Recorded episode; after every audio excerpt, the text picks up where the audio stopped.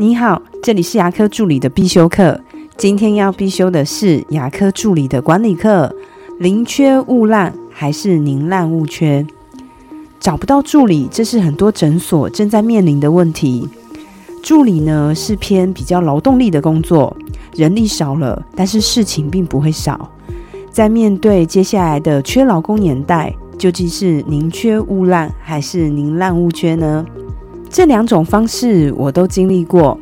现在你问我，我要选一个，我会选择宁缺毋滥，因为带新助理呢是资深助理的任务。如果你的资深助理一直在带新助理，而新助理没做多久又离职了，这时候又招来了新助理要给他带，这是一个很可怕的恶性循环。资深助理呢会越带越疲惫，越带越随便，因为他会想说。我说这么多，教那么多有什么用呢？还不是没做多久就走了。我先随便教教吧，先能撑一个月再说。而且新人呢，刚刚工作的时候会比较容易犯错，而这些错误呢，最后也需要资深助理出来解决。这对资深助理而言，帮别人擦屁股，其实比忙碌更可怕。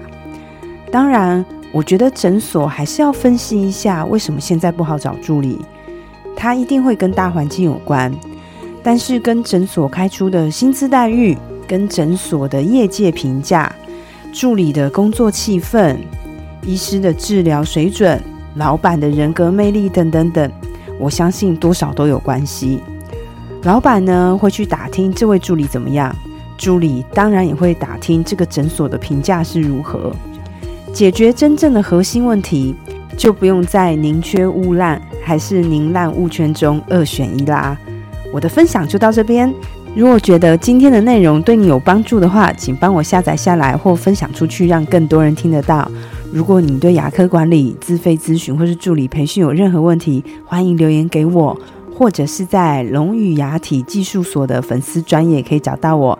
下次再见了，拜拜。